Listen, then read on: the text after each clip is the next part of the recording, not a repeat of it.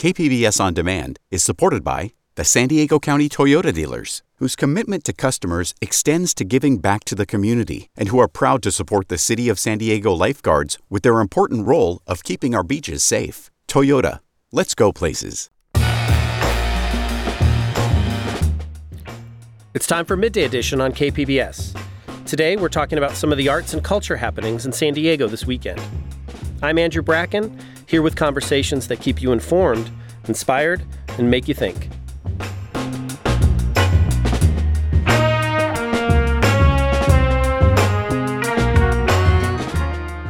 One upcoming event shares the work of artist Kehinde Wiley and what it means to decolonize art. And it is about hearing the voice of those who of, of those whose voices have been um, stifled or ignored. And we hear from the playwright of a new play about scandal and blackmail at San Diego Cygnet Theater. Plus, Midday Movies is back with some frightening flicks for Halloween. That's ahead on Midday Edition.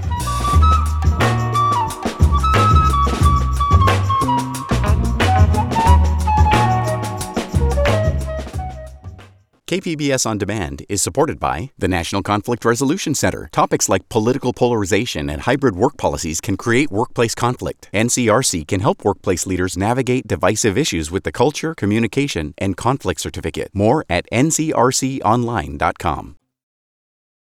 Kehinde Wiley is at the forefront of the art world today. He's the first African American artist to paint a presidential portrait. That was of President Barack Obama and one of his pieces is now on display at the Timken Museum of Art in Balboa Park. The Timken is hosting an event this Sunday, October 29th, called Decolonizing Symbols of Power in the Art of Kehinde Wiley. Denise Rogers is the featured speaker. She's a professor of art history at San Diego Mesa College. Professor Rogers, welcome to Midday Edition. Thank you. Thank you for having me. So, one thing I always find difficult about talking about visual art on the radio is how to communicate that art itself. How would you best put into words the look and feel of a Kehinde Wiley artwork? The first word that comes to mind is monumental, a monumental representation of Black masculinity in various forms, contrasted with decorative Victorian style patterns, drawing upon the history of equestrian portraits and female as well as male figures and and redefining the way or adding to the narrative of Black masculinity, which makes us step back and think about mm-hmm. how works or how we perceive male bodies. But the the striking color and the pattern and the contrast with his images, and you know, he's a he's a portrait painter, and so engaging with the subjects. I mean, they're the the way he paints faces and bodies and all of the other you know items that are accompanying the figures is so precise and Wiley said he likes to, quote, play with the language of power. How does that come through in his work? Well, it's it's interesting because if you you go through any major art history museum and you you look at paintings of figures who have been primarily men, men of European descent who have been in positions of power, on the forefront. They're also monumental. They are um, decked out in all of their iconography, their symbolism that communicates their role. Um, there, there's a celebratory nature. Viewers are made to feel almost small or insignificant in, in relation to the way that they're represented. And what Wiley does is he challenges that history, he challenges forms of representation by inserting random everyday people that he meets by chance. And by placing them in that position, he's challenging the way that we have elevated the status of certain figures while diminishing others. And, and it's a real experience for people to feel underrepresented when they're going into a museum, not seeing themselves reflected in certain paintings. And so what he does is he places the everyday person walking down the street i'll just say new york because that's where he was that's where he started this this series he takes the everyday person who people would just either not pay attention to or categorize, stereotype in a certain way, and he elevates them to that status. And so it it in that sense, he is by changing the narrative and by changing visual culture, he is destabilizing those prior images of power and challenging the viewer to think about issues of representation and how we've become accustomed to seeing certain figures in these positions and why not others? And how does that affect us in terms of our interactions with people on a daily basis? And you mentioned, you know, Wiley, he's based in New York City, but he originally comes from California. He grew up in South Los Angeles in the 80s and 90s. Yes. How did that sense, you know, that time and place shape him and the work he would come to create? I find his his upbringing fascinating because he grew up in South Central Los Angeles in a time period where you know the the gangs and the you know the helicopters flying constantly you know being stopped by police randomly some of that you know it still exists today. But it was a a time period where his path could have been very different. But he describes his mother made a concerted effort to ensure that he and his his brothers and sisters his family i believe there are five or six them, six of them she made sure as a single mother that they were introduced to tools or people experiences that would lead them on a, a different path. And so as early as 11 years old he was already painting. At 12 years old he, his mother through a grant was able to send him and his brother to russia on an exchange program to study painting. And so i mean to grow up in an environment where he could have been you know engulfed by you know tragedy and um, violence he was able to see art as an avenue to leave that environment but still come back and recreate that environment. I mean he never left the the people. He used his art as a tool to elevate the people from the neighborhood. Yeah and and one of his portraits is actually on view at the timken now. Can you tell us yes. about that specific painting and how it fits into his wider legacy the, the painting is an ongoing series. It's a rumors of rumors of war series, and he chooses a very popular type of image used for leaders going all the way back to the ancient Roman Empire, the equestrian portrait. And so, and many people are familiar with seeing a, a soldier, a leader on a horse leading the troops. And that's a symbol of power, a symbol of ultimate power. And so he's looking at that history and then he's inserting, as I said, finding these street models, just people he meets by chance. And then he inserts them into those positions of power. And so this painting, the equestrian portrait of Prince Tommaso, which is on view at the, the Timken, it's one example from this series where the, the young black male is on the horse and the horse is rearing back. And he's looking out at the viewer and he's making this statement about, look at me. I am important, I am significant, recognize who I am, recognize my individuality. And the, the entire series repeats this. And for the viewer, it's, you know, I will have to say it was interesting for me going into the gallery and hearing the responses of of the people coming into the Timken.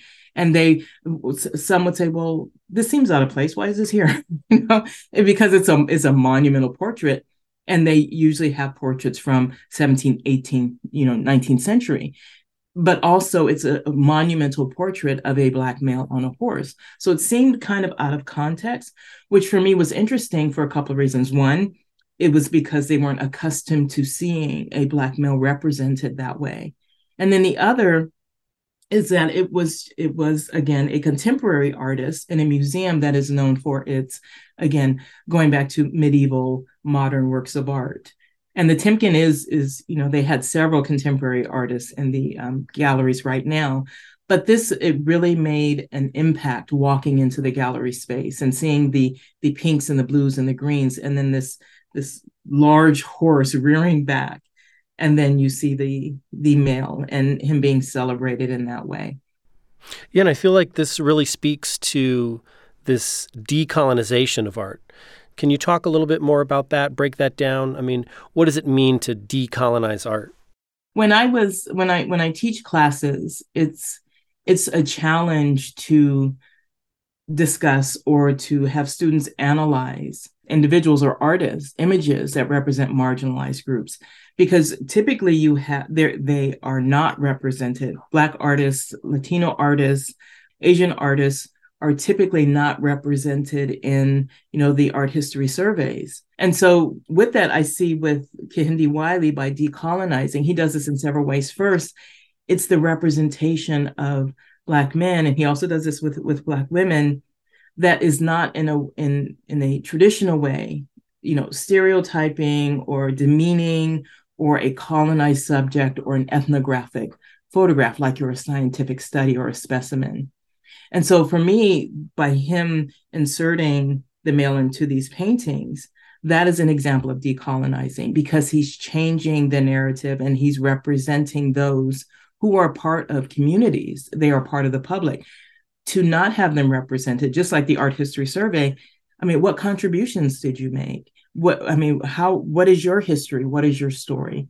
And you have to go back to the time when um, the continent of of the, the Americas, as well as the continent of Africa and parts of Asia, were colonized. And there was this mindset, there was this forced assimilation, there was this mindset that you are less than because you don't fit this certain model. And so to decolonize is to remove those stigmas, to remove those stereotypes, to redefine the narrative and represent or a more a truer representation of peoples of color or peoples who are from these these regions that were colonized by Europeans. And so by decolonizing it means we we hear the term inclusion, we hear the term equity. And you know, these are, are terms that are, are thrown around quite a bit, but it is about representation and it is about hearing the voice of those who of, of those whose voices have been um, stifled or ignored. And so it, it's again within the within courses for me specifically as an instructor, but as well as in museums. It's having a more um, universal or a more inclusive representation of peoples across the world as producers of art as well as subjects of art. And so decolonizing because of the history of art where there's this absence, it's a, a it's this move to include those who have been excluded. You'll be speaking at an event this Sunday at the Timken Museum in Balboa Park. Um, the talk is called Decolonizing Symbols of Power in the Art of Kehinde Wiley. Tell us more about the event and what do you hope people will take away from that? Well, the event it's a it's an evening, and so there is a um, cocktail hour, and I believe it starts at five, and then the lecture starts at six. So there's a, a chance for people to come in and see the painting. Um, there's just one painting by by Wiley, but it's it's an excellent example of his work. You can see his technique, the detail. I mean, the precise way that he you know creates these layers of images, these symbols of that have various meaning into the work, and it, it is an equestrian portrait of the male that's in the the gallery. And then i'll be speaking from 6 to about 6.45 and we'll be it's it's meant to be a conversation and so we can talk about some of the issues that wiley addresses not only in the painting in the timken but i'll be showing you some examples from this rumors of war series as well as some of examples some photographs i took of the show in san francisco and so, as well as a discussion of, you know, monuments. Um, one monument he did for um, in Richmond, Virginia, um, replacing one of the Confederate statues. So there, there are a lot of subjects that we are going to touch upon, but it's meant to be a, a time to to look at his work, and I will give the audience some background and some history and some of the interpretations that have been written about his work. But it's really meant to be a dialogue where the audience gets to respond because that's what that's how I see painting. And that's you know for many artists it's they are speaking but they also exhibit their work so that they can hear from the audiences. What is the what is the image saying to you? And what does black masculinity mean to you? And so I would like to hear that from the audience as well. But it should be an enjoyable evening of you know Wiley's work conversation and um again leaving with this idea this this notion of what does this all mean? His work as a whole, or just the painting that's on display? What does it all mean? I've been speaking with Professor Denise Rogers from San Diego Mesa College. Thank you so much for joining us today. Thank you so much for having me, and I hope you all can make it on Sunday. And again, the event is called Decolonizing Symbols of Power in the Art of Kehinde Wiley. It will be this Sunday, October 29th, at the Timken Museum of Art in Balboa Park. When Midday Edition returns, we hear about a new play about an it girl from the 1800s. This play is loosely based on her life, using her life in a real theatrical exploration of what it means when love becomes transactional. That's next on Midday Edition. KPBS On Demand is supported by the Museum of Contemporary Art San Diego, offering visitors to the La Jolla campus special exhibitions, collection galleries, coastal vistas, seaside dining, and more. MCASD.org. Welcome back to KPBS Midday Edition. I'm Andrew Bracken, in for Jade Hindman. For our weekend preview, we have contemporary dance, visual art, and a new play about the world's oldest profession. Joining me with all the details is KPBS arts producer and editor, Julia Dixon Evans. Hey, Julia. Hey, Andrew. Thanks for having me. Great to have you here. Let's start with the world premiere of The Little Fellow, or The Queen of Tarts Tells All at Cygnet Theater. Tell us about it. So, this is a play by playwright Kate Hamill, and she started writing it about a decade ago and then kind of tucked it away in a drawer, moved on, but it was selected as Cygnet Theater's Bill and Judy Garrett Finish Line Commission in 2019 to kind of finish off that playwriting process. And it's about this real historical person called Harriet Wilson, who earned a reputation as being this kind of it girl courtesan among the ranks of England's ruling class in the 19th century. And we know who she is because she wrote her memoirs, this tell all account, partly to tell her story and, and find her own voice, and partly just as a kind of blackmail. And this book was wildly popular at the time. Yeah, it sounds like quite the scandal, or I don't know, something like from TMZ today, I guess. so she was basically asking for hush money from her former lovers to stay out of this memoir? Right. And technically, it was something that some of them had, had promised her in the first place. And I, she was really well taken care of while she was in, quote, business. And she lived mostly in luxury. And some of her clients that were the most attached to her promised her that they would set her up with a place to settle down if she ever wanted to get out of that lifestyle and, and payments to live on. And when that did not happen, she decided to basically go public. And she told the men that if they didn't want to be revealed in the memoir, they could send her a check and she'd leave them out. But apparently, the vast majority of the men said no. And I spoke with Kate Hamill, the playwright, this week, and I started out by asking her to tell us what it was about this woman, Harriet Wilson, that made her want to write a play about her. Great. Let's take a listen. This play is loosely based on her life. She was an iconoclast. She uh, was, they called her the little fellow because she was quite boyish, vulgar, liked to wear men's clothes, fat, drank. They said she had the manners of a wild schoolboy, but in addition to sort of conquering that world, she was very influential in her day. We could kind of compare her to the Kim Kardashian of her day. She set fashions. She was very, very popular.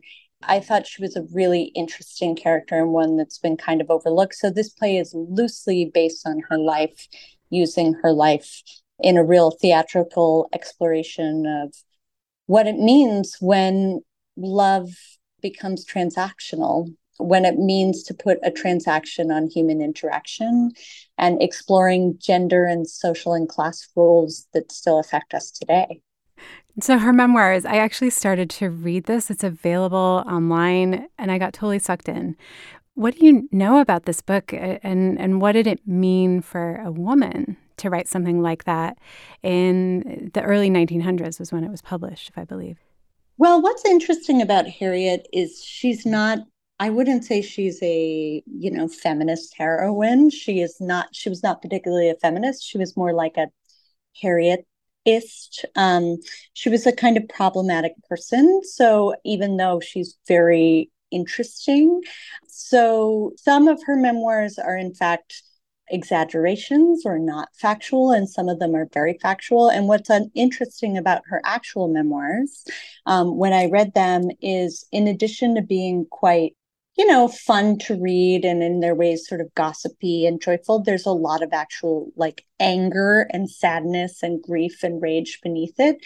So this play is a loose exploration of all that.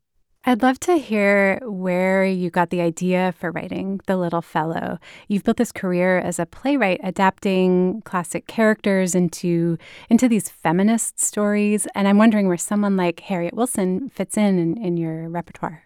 Well, what's interesting about this play is I, have always written new plays along with the adaptations, but this is one of my very first plays. This was, in fact, the second play I wrote, second full length play I ever wrote, because I had been doing research for my adaptation of Vanity Fair.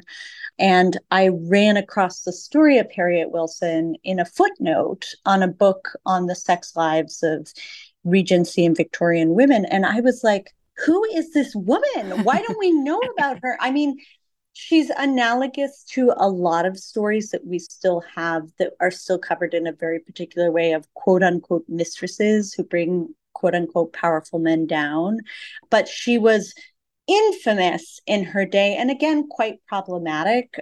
I was really interested in building a story that was about you know, what is the cost of winning in an unjust system about a woman who is shaped by the patriarchy that she, you know, starts working very closely within, as indeed which of us can stop withhold from working the patriarchy unfortunately. But she starts working in it when she's very very young.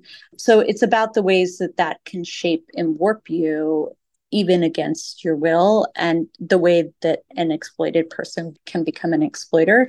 But what's interesting about it is Cygnet Theater. And in fact, my friend Robbie Lutfy, who's directing the piece, Robbie brought me in because Cygnet has a commissioning series called the Bill and Judy Garrett Commissioning Series.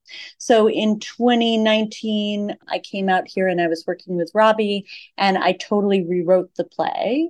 And this play that is being produced at Cygnet is that refurbished work. So you, you touched on this a little bit the Little Fellow is also the study of how sex workers are treated and portrayed in society. And on a broader level, it's, it's about class. And I'm wondering if you could speak to that a little bit more. Well, one of the gifts of the uh, longer process on this particular play was I was really able to educate myself more about sex work. And you know, sex work in the 19th century in some ways was very different from sex work now, but in some ways was very analogous. There was a measure of agency that the higher paid sex workers like Harriet Wilson commanded. And in some ways, she had much more freedom than other women of her day and much more agency and much more power. But there are extreme pitfalls and dangers and wounds that are caused by that kind of catering to often these men in particular that she is working with are not nice guys. Uh, so it's it's a very interesting juxtaposition. I think the same many of the same issues come up in sex work that come up in the working world writ large and i think that that is still true um, so it was a really interesting way to explore some of those dynamics um, through a filtered lens through a, a period lens which sometimes lets people absorb it more and and what is it about that time period and, and the British Regency that lends itself to these enduring stories that continue to draw us in? Well, I think it speaks a lot to our society today, and particularly American society, is a time of great wealth and inequality. It's a time of great social change. It's a time when gender roles were quite stratified, but also bending. And those collisions of interests and a sort of new world coming because you know like if you look at the 19th century in particular that is really we're starting to change into the modern era. It, it's analogous to what we're going through now. No one knows quite what's going to happen in our world. One of the things i've done a lot of is jane austen adaptations. I'm almost through her work. And there's a real conception uh, that people have that these times were very different from ours and people were very different and everything was much more polite. But actually, people have never been very different from the way that they were. This world of Harriet Wilson and sex work was all happening at the same time as Jane Austen and her contemporaries. In fact, Jane Austen wrote mentions Harriet Wilson in one of her letters and the resulting scandal. So I'm very interested in the sort of underbelly of human nature and exploring it in a really theatrical, sometimes funny, sometimes ridiculous way. You're listening to KPBS Midday Edition, and that was playwright Kate Hamill and her play The Little Fellow or The Queen of Tarts Tells All, and it just opened for previews at Cygnet Theater. I'm Andrew Bracken here with KPBS arts producer and editor Julia Dixon Evans, and we're talking about what's going on in arts and culture this weekend. So let's see what's happening in the visual art world. A new exhibit's opening at San Diego Museum of Art. It's called Korea in Color. Tell us about it. Yeah, so what's exciting to me about this exhibit is that it pairs contemporary Korean artists with Korean works from the 19th century, the, the turn of the century. And while those older works are significant, there's just a handful of the traditional works. And the focus then is on these 50 something works made in the last handful of decades. And it's all about this technique called chaesaekhwa, which is a term applied not only to a style of Korean polychrome painting, as opposed to monochrome painting, which is also a really popular style of Korean art, but also this more like essential, meaningful definition about the purpose of those paintings. It became sort of this folk art, and families would have this art in their homes to bring good luck. And in fact, the exhibit's actually the full title is Korea in Color A Legacy of Auspicious Images. So it really leans into these concepts of fortune and prosperity and warding off evil.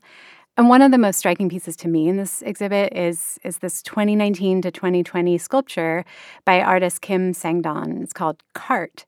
It looks like a traditional Korean ceremonial funeral boat made of painted wood with these little figurines, but it's set atop a grocery store shopping cart. It's this big sculpture.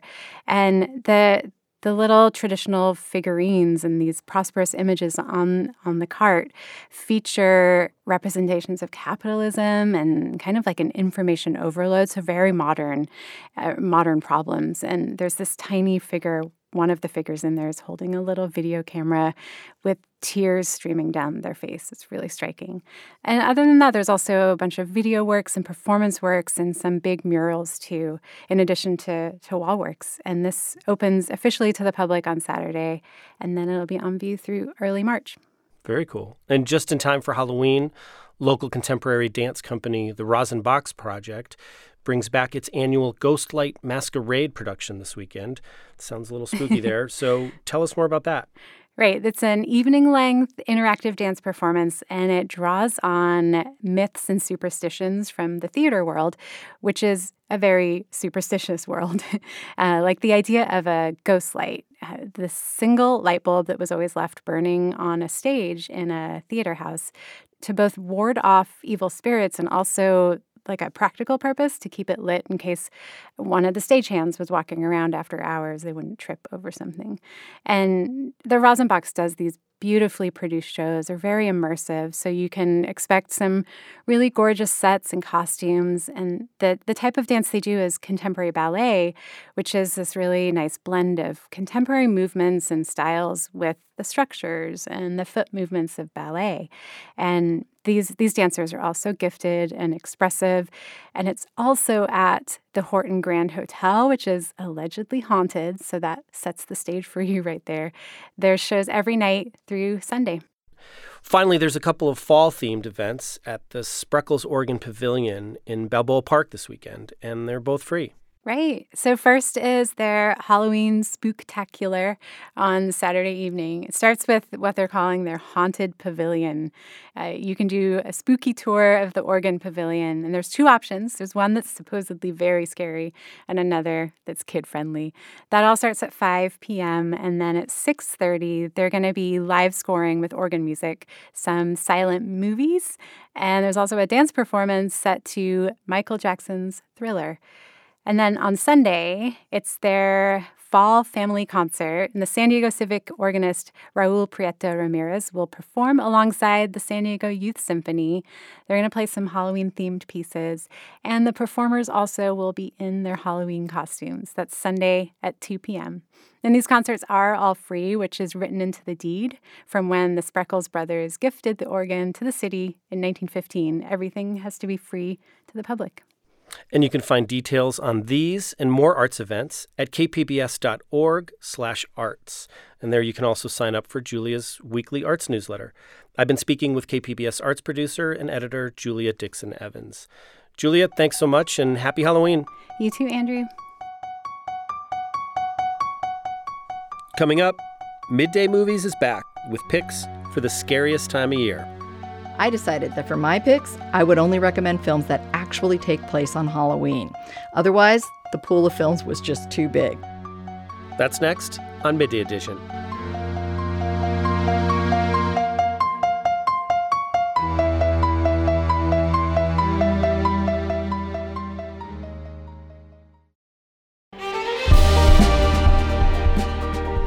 Hi, I'm Bill Hoehn. And I'm Ted Hoehn. Over the past 50 years, our family has brought many world class dealerships to Carlsbad, including Mercedes Benz, Porsche, Audi, Honda, Acura, Jaguar, and Land Rover. That's right. This year we're celebrating 50 years in Carlsbad. So, on behalf of the entire Hoehn family, we want to thank San Diego. Throughout the years, we've taken tremendous pride in meeting and even exceeding our customers' automotive needs. We value the relationships with our clients and look forward to serving you for years to come. We invite you to visit one of the Hoehn Carlsbad dealerships or hoehnmotors.com.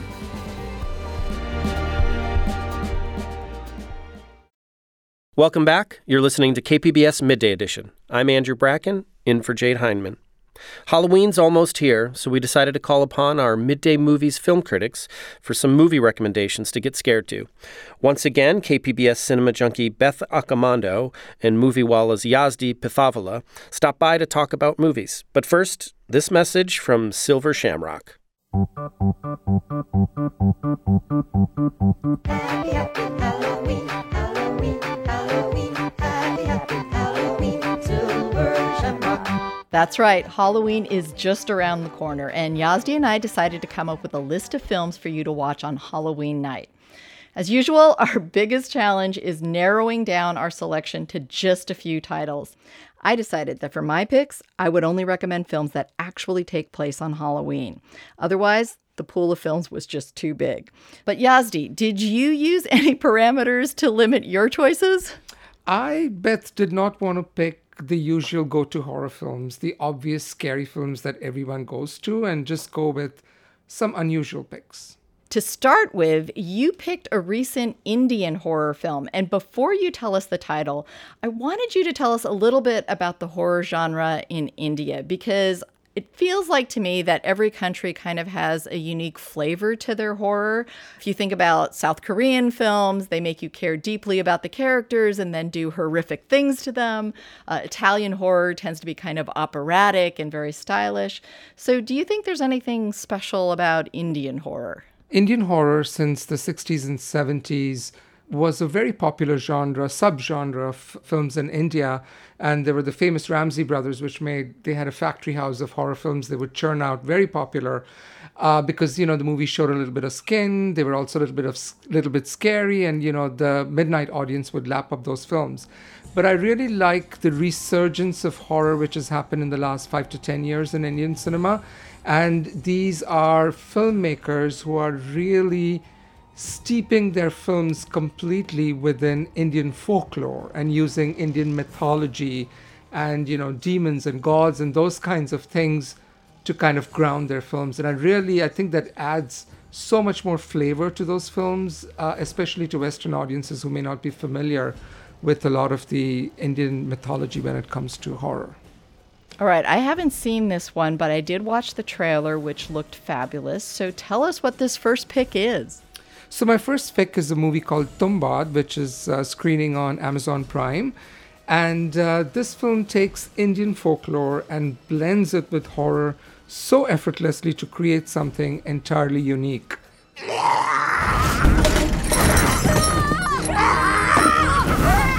The premise of the movie is that there is an evil being which is trapped in the womb of a goddess who watches over an abandoned mansion and protects a treasure that no one can get to for fear of their life. Until a child who has grown up under the terror of that creature grows up to figure out how to get at that treasure. The film is shot in constantly rainy, muddy tones, and it's frankly a marvel of cinematography. It taps into the theme of the deadly price of human greed, but it does it with remarkable finesse. I mean, this is just a very good looking movie to watch. It's a visual treat to see and one that effectively manages to scare as well.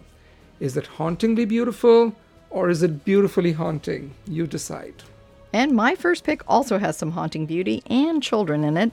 And it's the 2016 Australian film called Boys in the Trees by Nicholas Verso. And I know there are a lot of popular and well known films that are set on Halloween, but I did, like you, want to try and find some titles that are not as commonly recommended for a Halloween viewing. So I love finding something new, and I found this coming of age film dressed up in the tropes of a horror movie. So it's set on Halloween night with all the trappings of a horror film. Tis the night, the night of the grave's to delight, and the warlocks are at their play. Ye think that without the wild wind shout, but no, it is they, it is they. And what I love about this film is how all the familiar Halloween scares of ghosts and werewolves turn out to be metaphors for much scarier real world horrors like bullying or betrayal or just someone's loss of their dreams. So there are no jump scares or gory kills, but there's lots of Halloween atmosphere and a really beautiful visual style. Sometimes it might be a bit too on the nose with the analogies, but I really love the care and craft of this film. This reminds me, Beth, of one of my favorite films, which didn't make uh, our list here, but Pan's Labyrinth by uh, Guillermo del Toro, which also deals with a little girl who is kind of trying to deal with the gruesome things happening in the real world by virtue of the imaginary one that she concocts in her head. And since we're speaking of craft, your next pick is also one of my favorite movies, and this is Bone Tomahawk. So, why did you want to recommend this film?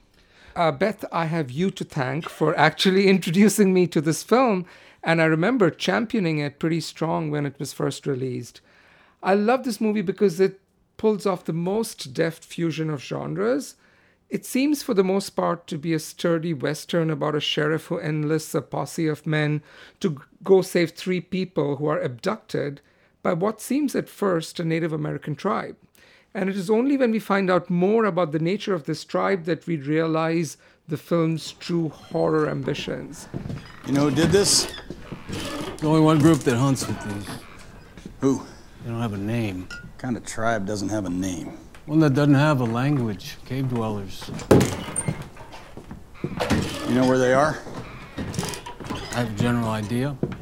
You'll take us to them? I won't. Because you're an Indian? Because I don't want to get killed. You're afraid of your own kind? They're not my kind.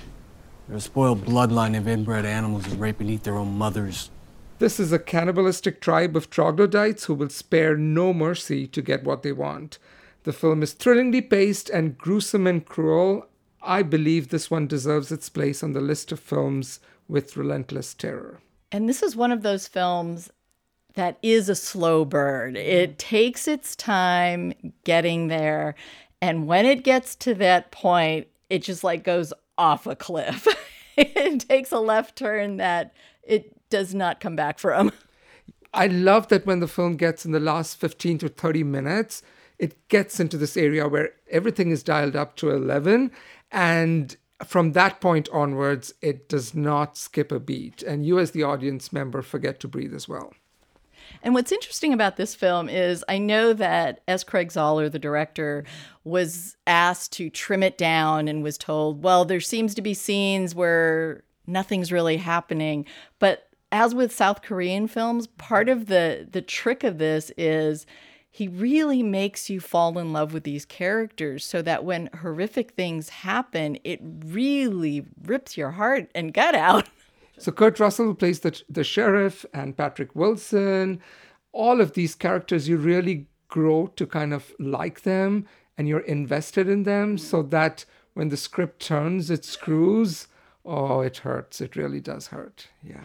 Yes, it does. And Bone Tomahawk uses kind of social structure, the the town and and kind of traditional things that you depend on for rescuing you or saving you. And they use it in an interesting way. And so does my next pick. So I picked a brand new film, and I have an author friend of mine, Cody Goodfellow, to thank for this, who just a couple of days ago said, if you haven't seen Dark Harvest, you need to stream it right away. And it's on Prime right now. It's from director David Slade, who also made a film called Hard Candy and 30 Days of Night. It ain't over. So it opens just a few days before Halloween in 1963. It's kind of a period film, but not 100% realistic. It's set in a small town that has a horrific annual Halloween ritual. One of your classmates will certainly die. That thing grows all year long in our fields, only to rise up every Halloween night with a single solitary purpose to destroy our way of life. Your sacred duty is to take down Sawtooth Jack before that church bell rings at midnight. And to get you fat little Nancy's ready, we make you hungry for it. Three days. No food, no mommy, no nothing. One of the surprises about this film is it looked absolutely gorgeous. The cornfields were amazing, the nighttime shots, the pumpkin headed creature, it all looked spectacular. And it's really a shame that this went directly to streaming and never got a theatrical release. It has a little bit of kind of this American Gothic vibe to it, which is that everything in the town seems kind of white picket fence and pleasant, but there's something very dark underneath. It also has a little bit of the purge vibe to it, mm. but it feels much more cleverly plotted and with much more measured and beautifully shot violence. So I also like how it creates kind of a whole new Halloween folklore to go by. So I highly recommend this, and it's streaming, so you can get to it very easily. So, Beth, I didn't realize that this film that you just recommended is made by David Slade, who also made the film Hard Candy. You mentioned about it. And Hard Candy itself is certainly a great film to recommend for Halloween. It also stars Patrick Wilson, who is in Bone Tomahawk. And it's this cat and mouse game that occurs between two individuals. And there's it's almost a, a crime to give away more, but uh, certainly this director knows what he's doing. And your final pick is also a favorite of mine, and it's from one of my favorite directors, David Cronenberg. And this film is proof that a remake can be good. So, what have you got? I've got the prototype film from the master of body horror, as you mentioned, David Cronenberg, uh, The Fly. The Fly was a remake of a 1958 film and a short before that, and I think Cronenberg just elevates that story. And even now, 40 years later, when you watch it, you realize that the marvel of his craft remains undimmed more than 40 years later as we watch with equal parts amazement and queasiness. This is a story of a scientist trying to teleport himself, and he fails to see a fly that flew into the device. And initially, he's quite invigorated by it. So I asked the computer if it had improved me, and it said it didn't know what I was talking about, and that's made me think very carefully about what I've been feeling and why, and I'm beginning to think that the sheer process of being taken apart atom by atom and put back together again, why, it's like coffee being put through a filter. It's somehow a purifying process. It's purified me, it's cleansed me, and I'll tell you, I think it's going to allow me to realize the personal potential I've been neglecting all these years that I've been uh, obsessively pursuing goal after goal. But as we know with Cronenberg, it's not going to go well. Yes, it does not. And being a Cronenberg film, the lead character slowly but surely starts to realize that he himself is morphing into a fly. At first behaviorally, and then very much anatomically. This is a film again with effortless tension, and it's a very pleasing, glitzy looking movie, but it certainly has far more ambitions and it certainly survived the test of time. And also, it is strangely a love story. Yeah, it's it's also a love story because there's this tender romance at the heart between the Jeff Goldblum and Geena Davis character. And you know, you could see it as a allegory about two people who are right for each other until one of them literally changes. And how, you know, how much can you change than a per, than a human being becoming a fly? Okay, and I am going to close out our picks with a very well known franchise, but I am going to go to a much maligned entry. I am going to suggest Halloween, but it's going to be Halloween 3 Season of the Witch. And this is the only Halloween film that does not feature Michael Myers. It's almost time, kids. The clock is ticking. Be in front of your TV sets for the horathon. And remember the big giveaway at 9. Don't miss it. And don't forget to wear your masks. The clock is ticking. It's almost time. Happy, happy Halloween, Halloween, Halloween. So that song and that commercial from the film is like an earworm that gets stuck in your head. John Carpenter and Debra Hill had the idea that maybe Halloween could be an anthology in which the holiday of Halloween was the anchor and the constant factor rather than one of the characters. So the film bombed, and many still hate it, but I think it's a really fun horror flick perfect for Halloween night. It involves a witchy plot to sell Halloween masks that will kill the wearer on Halloween night. And it has the great Tom Atkins in it. And I will gladly take this Halloween over any of the Rob Zombie or David Gordon Green ones. And plus, I just love how that theme song gets stuck in your head. I mean, the first one is timeless. I mean, I, I would I could go back and watch that any number of times. It's it's really again a marvel of how to create a pressure cooker in you know 90 short minutes. Uh, yeah, again one of those classics which will always be played. And yes, you can't go wrong with watching John Carpenter's original Halloween on Halloween night. But for a change of pace, I do suggest giving Season of the Witch Halloween 3 a try. So, Yazdi, I want to thank you very much for being my partner in crime for Midday Movies. Likewise, Beth, always a pleasure. That was KPBS cinema junkie Beth Accomando and Movie Walla's Yazdi Pithavala with their suggestions for what to watch on Halloween night.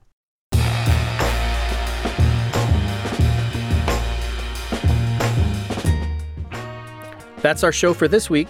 To listen to all of our episodes, you can find the KPBS Midday Edition podcast wherever you listen. And we'd love to hear from you. You can email us at midday at kpbs.org or leave us a message at 619 452 0228. Jan from Vista had this to say in response to our conversation with Assemblymember David Alvarez, where he made the case for more housing for young people. And I was just curious, I heard Alvarez talking about the cost of living for uh, young people and for people who are students uh, in the area. And he, I think he actually forgot about the lack of housing for seniors. Midday Edition is produced by Juliana Domingo, Brooke Ruth, Laura McCaffrey, and Ariana Clay. Technical producers are Adrian Villalobos and Rebecca Chacon. Art segment contributors Beth Accomando and Julia Dixon Evans. Midday Edition's theme music is provided by San Diego's own Surefire Soul Ensemble. I'm Andrew Bracken. Jade Hindman will be back next week with more conversations. Thanks for listening.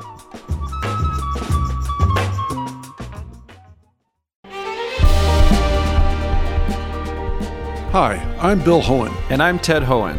Over the past 50 years, our family has brought many world class dealerships to Carlsbad, including Mercedes Benz, Porsche, Audi, Honda, Acura, Jaguar, and Land Rover. That's right. This year we're celebrating 50 years in Carlsbad. So, on behalf of the entire Hoehn family, we want to thank San Diego. Throughout the years, we've taken tremendous pride in meeting and even exceeding our customers' automotive needs. We value the relationships with our clients and look forward to serving you for years to come. We invite you to visit one of the Hoehn Carlsbad dealerships or hoehnmotors.com.